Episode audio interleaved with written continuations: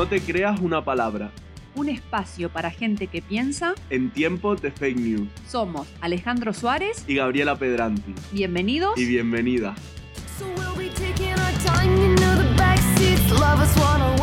Hoy vamos a hablar de las elecciones generales que se celebran el 28 de abril en España. Pero como siempre, tratando de ponerlo en contexto.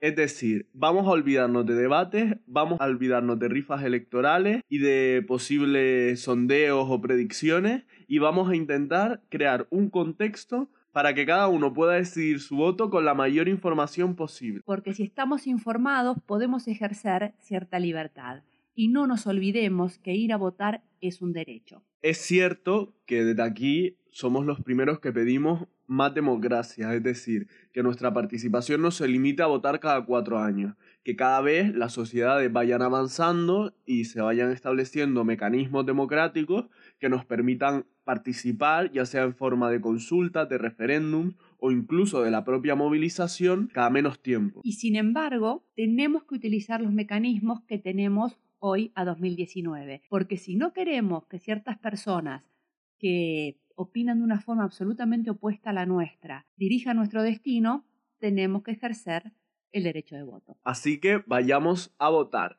Go vote. Exacto. Empezamos.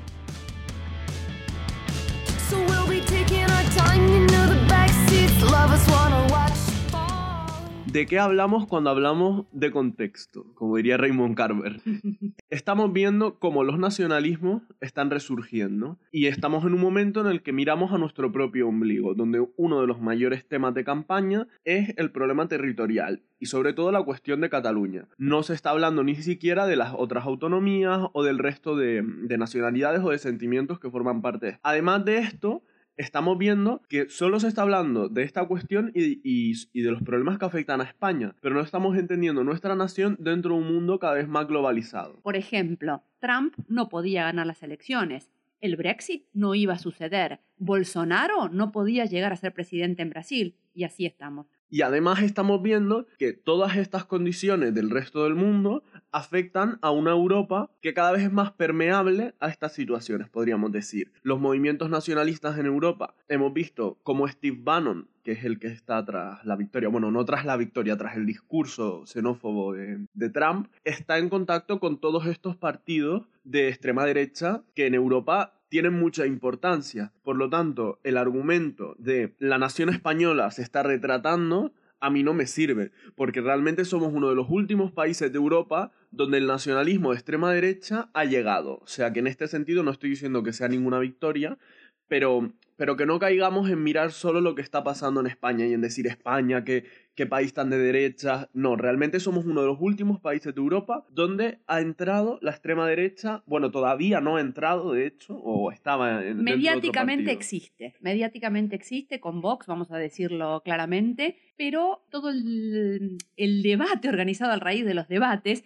lo dejan en una cosa que es interesante. Vox obtuvo una ínfima proporción de los votos y sin embargo todo el discurso mediático, y de ahí necesitamos de nuevo el contexto y la capacidad crítica, los datos y la información, realmente a nivel electoral es un partido que en porcentajes no existe. Entonces tenemos que ir a votar para prevenir los extremos. El gran problema en todos los casos que estamos planteando, y si pensamos en la historia europea y del mundo, española y del mundo, es que no aprendemos. ¿Cómo no nos damos cuenta que los extremos siempre llevan a desastres? Retomando el tema este de la historia y de que no aprendemos. Harari, que es el, autor de Sapiens y luego de Homo Deus, Homo Sapiens y Homo Deus, tiene una cita en el libro de Homo Deus que a mí me chocó bastante, que era, utilicemos la historia, porque en la historia, dice Harari, no se repite, es decir, no es algo cíclico, pero dice, utilicemos la historia para entender qué es lo que está pasando, entender qué es lo que ha pasado en situaciones similares y poder decidir mejor.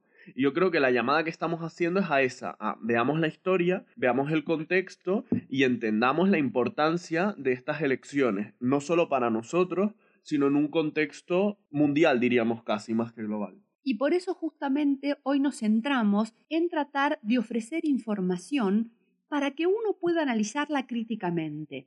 Nosotros hemos compilado unas cuantas herramientas que estuvimos viendo de distintas agrupaciones, distintas miradas, ninguna directamente de un partido, sino que son medios, organizaciones por los derechos humanos, ahora lo contaremos en detalle, para que podamos ver rápidamente los temas que más nos interesan sin tener que leerlos hojas y hojas de palabras extrañas y a veces pura retórica eh, que hacen los partidos son unos resúmenes muy operativos sobre ciertos aspectos que nos ah, apetecía y nos parecía que merecía la pena compartir. Así que podemos hacerlo casi en forma de guía, ¿no? Diríamos, paso número uno, mirar los programas electorales. Hay una serie de herramientas, comparadores de programas electorales, que nos permiten seleccionar los temas que más nos interesan o los temas que más nos preocupan y comparar qué dicen los diferentes partidos entre los que dudamos eh, a quién daremos el voto. Y además, ambos em, comparadores electorales tienen acceso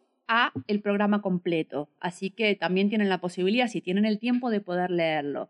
Y nos estamos refiriendo a dos. El de la Organización de Periodistas Neutral, que en realidad es un juego de palabras entre ser neutral, cosa interesante, no usan la palabra objetivo, sino neutral, porque las noticias nunca pueden ser objetivas, siempre hay un punto de vista detrás, y news, ¿no? Noticias en inglés. Y por otro lado también está... El comparador de programas del país que es cierto que es un poco diferente porque pone la propuesta de un partido encima de la, de la del otro, no es como la de Neutral que nos permite verlos al mismo tiempo, pero también incluye el PDF con los programas completos. Y además lo que es interesante en los dos casos es que nos dejan elegir las áreas que más nos interesan. Como decíamos recién, si no tenemos tiempo de leernos todo, por lo menos cuatro, cinco, seis, diez áreas que nos interesen especialmente, podemos acceder rápidamente a cada uno de los contenidos.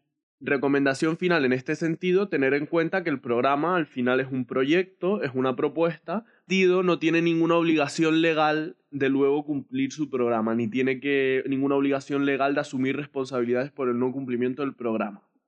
Y en este sentido es especialmente interesante otro espacio que hemos encontrado, que es la gente de Polética, que lo que hace es comparar lo que dicen los candidatos en eh, sus presentaciones públicas. Más allá de lo que han escrito a nivel partidario eh, en sus programas, analizan qué es lo que van diciendo por ahí, que especialmente hoy, con tantas cosas que se dicen que después se desdicen y vuelven a decirse, resulta muy atractivo para entender qué van diciendo, qué piensan e incluso hasta los fallidos como el de Albert Rivera en el debate, lo siento, voy a tener que decir algo del debate, que es, señor Sánchez, usted ya ha mentido, ahora me toca a mí. Creo que es una cita que retrata bastante bien el panorama en el que se están presentando estas elecciones generales. Paso número uno, comparar programas políticos y desconfiar siempre. Tenemos la herramienta de Política y todos los enlaces los vamos a ir compartiendo en la web, en Twitter, en Instagram. Exacto, en la web ya los tienen todos, en notecreasunapalabra.com para que tengan acceso directo a cada una de las cositas que estamos nombrando. Y una vez que hemos visto los programas y hemos desconfiado, paso número dos, el voto útil, el famoso voto útil. No recomendamos, creo yo, a nadie que el, el, único motivo para votar sea que su voto sea más útil o menos útil. Lo primero, las ideas. Por supuesto. Pero si uno quiere poner su voto también en contexto, ver qué utilidad puede tener o no, si lo que pretende es frenar a la derecha, si lo que pretende es frenar a la izquierda, depende cada uno de su ideología. ¿Qué le vamos a hacer? Así es. No, tenemos que ser neutrales porque objetivos no lo somos, pero bueno intentar ver cuál es el voto útil. Para esto, el país ha también creado una herramienta que puedes elegir entre sondeos, resultados de las últimas elecciones y barómetro del sí. Y en el apartado de sondeos podemos ver por provincia los escaños seguros para cada partido, probables y poco probables. Entonces aquí también podemos ver un balance en nuestra provincia de cómo se están moviendo las cosas. Por ejemplo, en el, caso, yo tengo controlada la provincia de Las Palmas y tengo controlada la provincia de Barcelona y en general Cataluña. En la provincia de Barcelona es más difuso, el voto de izquierda se divide bastante entre el, el PSOE, eh, Unidos Podemos, Unidas Podemos y Esquerra Republicana. No estoy diciendo que la gente se divida entre esas tres opciones, sino que el número de escaños está bastante repartido. Claro. Por lo tanto, votes a una u otra el número de escaños seguros es de dos para cada uno de los partidos, si no me equivoco, y luego los escaños probables y posibles también están, también están en el mismo número. Y ahí es interesante, lo que dice es que lo hacen por provincia, es decir, nos dan el contexto, no una cosa difusa a nivel nacional que a lo mejor es lo que se escucha, lo que comentan, y es mucho más claro que los benditos cuadritos que andan mostrando los políticos.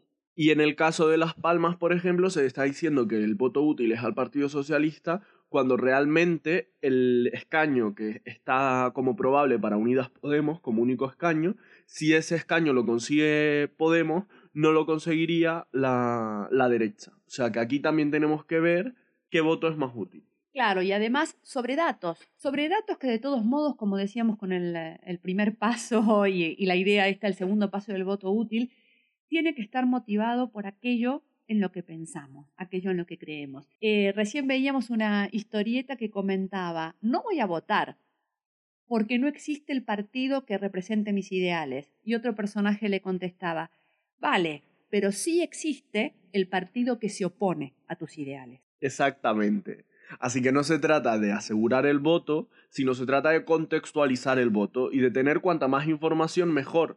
Evidentemente no recomendamos a nadie, repetimos, que tomen la decisión solo basándose en alguna de estas herramientas. Y entonces, para ampliar un poco el campo de decisión, también hemos descubierto algunos informes de organizaciones como Greenpeace, Save the Children o el sindicato de inquilinos, sindicato de Leogatés aquí en, Barcelona, Cataluña, ¿no? Creo que cubren Cataluña, que han hecho informes con datos también bastante interesantes sobre temas de medio ambiente, temas de, mm, digamos, las propuestas que tienen para cuidado de la infancia y evidentemente el tema de vivienda. Claramente son algunas de las cosas que hemos investigado y encontrado más interesantes, pero son puntos de partida. Ustedes pueden seguir buscando, viendo otras voces para contrastar los datos, que es un tema fundamental. Pero nos parecía interesante dar también versiones por fuera de lo mediático para organizaciones como ONGs o que salen desde la gente, básicamente, que den sus puntos de vista y poder seguir poniendo en contexto y contrastar. Lo que queremos decir nuevamente con esto no es que se fíen solo de estas organizaciones, sino que cada uno al final tiene unos temas que le preocupan o le interesan más y que sepa que hay organizaciones que están estudiando detenidamente los programas políticos en estas cuestiones. Como último punto en esta guía que hemos preparado, buscar referentes que sean acorde o no a nuestras opiniones, pero que sean periodistas, analistas, politólogos de los que nos fiemos y que consideremos que sus análisis son interesantes. ¿Y cómo nos fiamos? Porque trabajan sobre datos, porque tienen una trayectoria en la que han sido coherentes. Eh, y sobre todo esta idea de que realmente tienen una capacidad de análisis sobre lo que está pasando. Y nos puede interesar ya sea porque queremos ver el punto de vista de alguien afín a nosotros pero que está más informado o porque queremos ver el punto de vista de alguien que no tiene nada que ver con nuestra opinión pero que de una manera informada está criticando a los partidos entre los que dudamos votar. Y así intentar que el día que vayamos a votar algunos hemos tenido que votar ya por correo, pero el día que vayamos a las urnas no hagamos un voto emocional de pues voto a este porque no me queda más remedio, sino que realmente tengamos una cierta opinión informada sin tener que ser aquí erudito. Exacto.